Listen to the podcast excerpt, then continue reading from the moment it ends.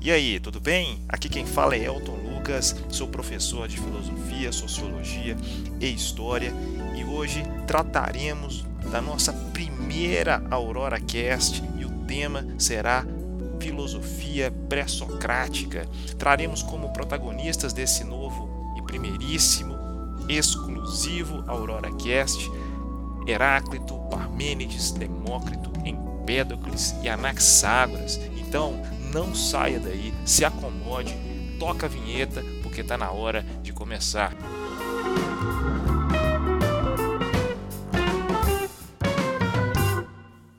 Então, pessoal, já que nós estamos acomodados, sem perca de tempo, já vamos direto ao nosso tema de hoje.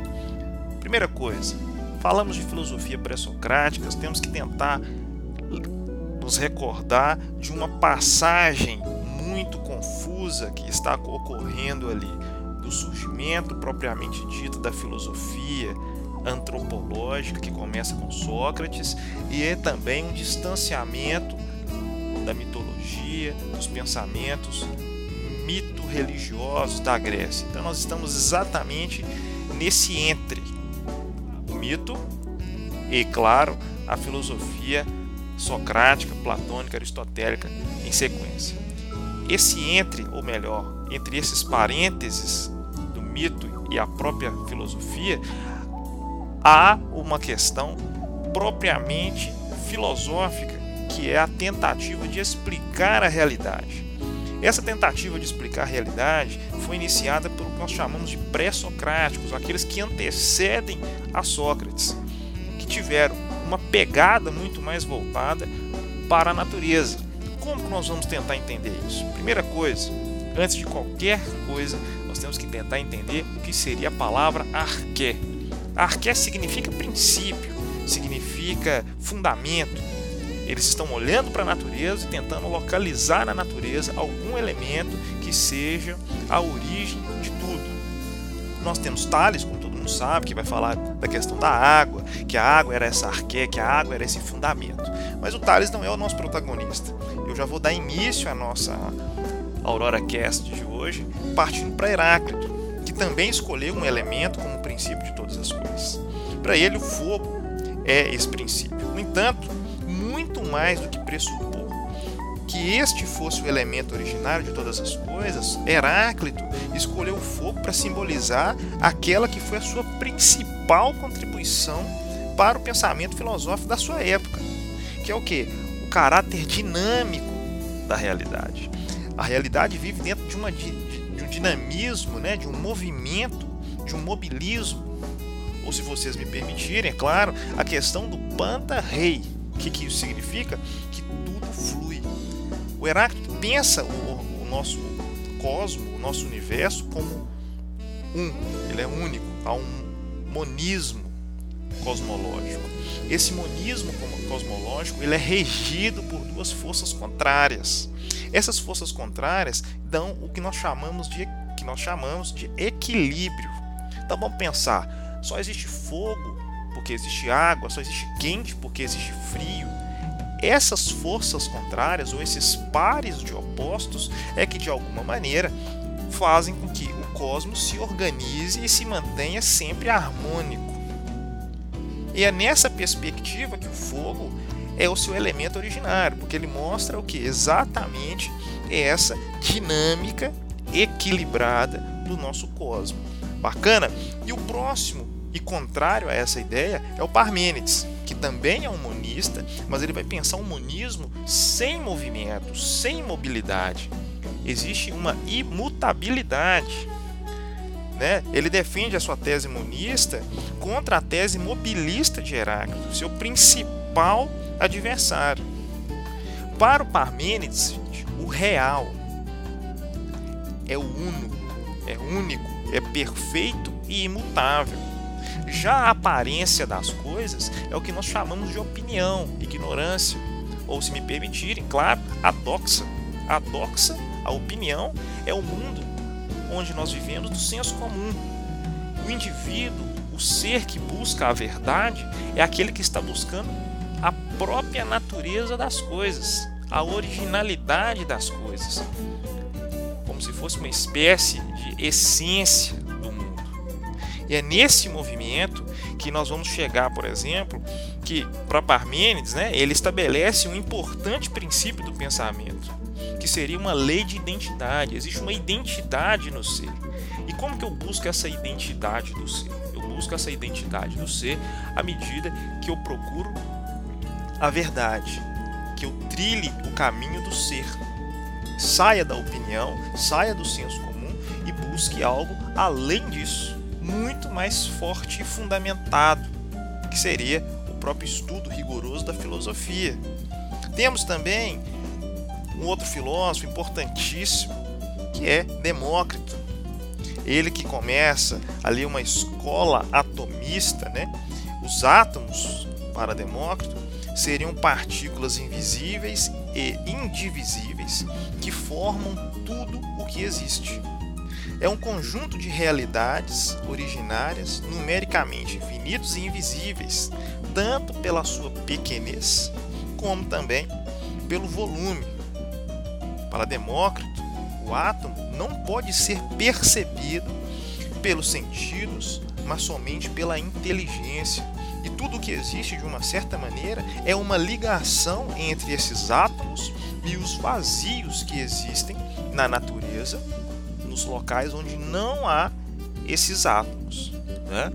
Então, antes de passar para o outro filósofo, para o nosso Empédocles, quero deixar claro o seguinte: cada um dos pré-socráticos tem uma visão de mundo acerca do cosmos que isso significa? Para o Heráclito, o cosmo, né, o universo, ele se dá de maneira organizada e equilibrada a partir dos pares de opostos. Para o Parmênides, há uma diferença. Primeiro, não há esse movimento do universo, como o Heráclito está pensando. O universo é uno, ele é também único e imutável, perfeito e imutável para o Demócrito, universo se dá de uma outra perspectiva, é uma perspectiva sobre partículas invisíveis e indivisíveis, que são originárias, numericamente infinitas e invisíveis, tanto pela sua pequenez quanto pelo volume.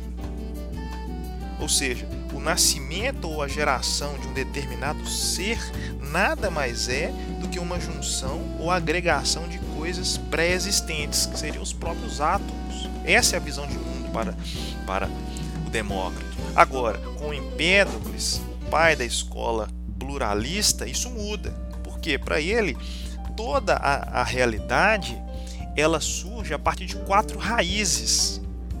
Essas quatro raízes são os quatro elementos: o ar, o fogo, a água, a terra a mistura desses quatro elementos forma a multiplicidade do universo. Ou seja, a visão de mundo dele é muito diferente dos outros anteriores. Ele está pensando: olha, o universo existe a partir dos quatro elementos. Mas o que está por trás desses quatro elementos? Isso é o mais importante. São duas forças, que é a filia e o neikos, ou seja, o amor e o ódio. São essas forças que fazem do mundo o mundo.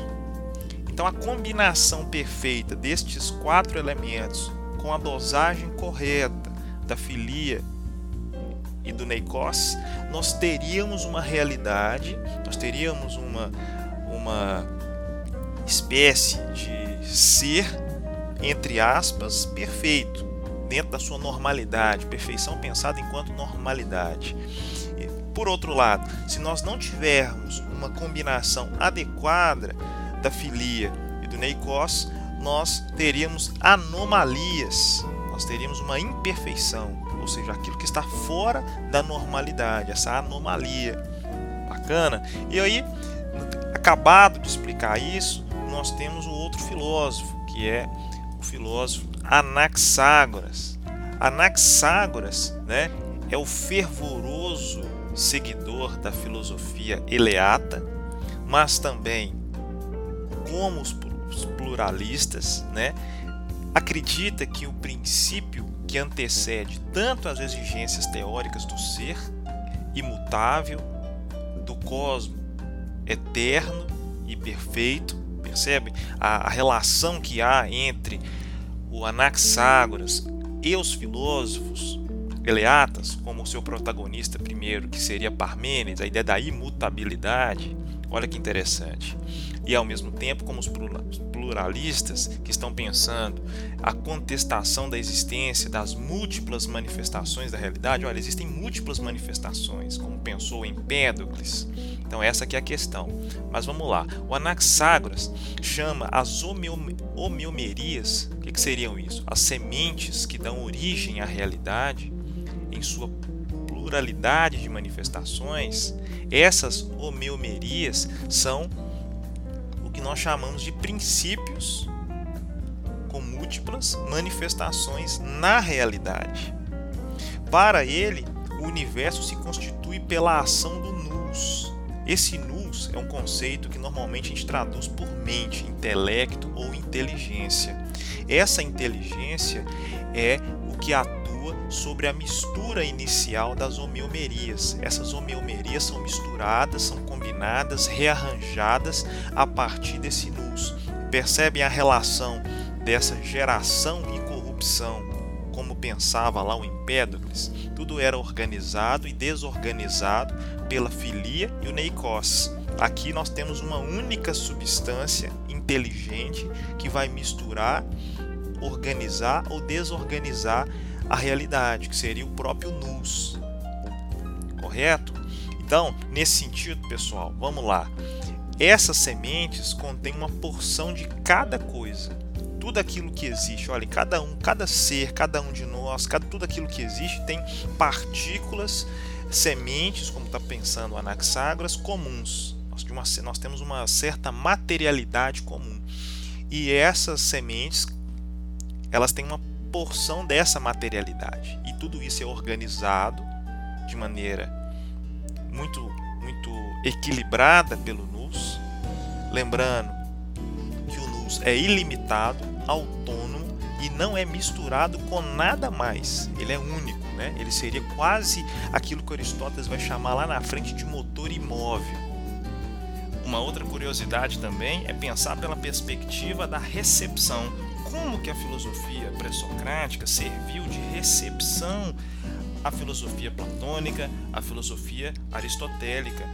Isso é, como que essas perspectivas, essas teorias, essas visões de mundo contribuíram para Platão e Aristóteles pensarem filosoficamente o seu tempo e a partir daí criarem teorias filosóficas. Isso é muito interessante e muito curioso mas isso vai ficar talvez para um próximo episódio, porque eu me despeço aqui de vocês, agradeço pela companhia e espero que vocês nos sigam nas plataformas e estejam sempre conosco. Então, um beijo no coração, um forte abraço e valeu!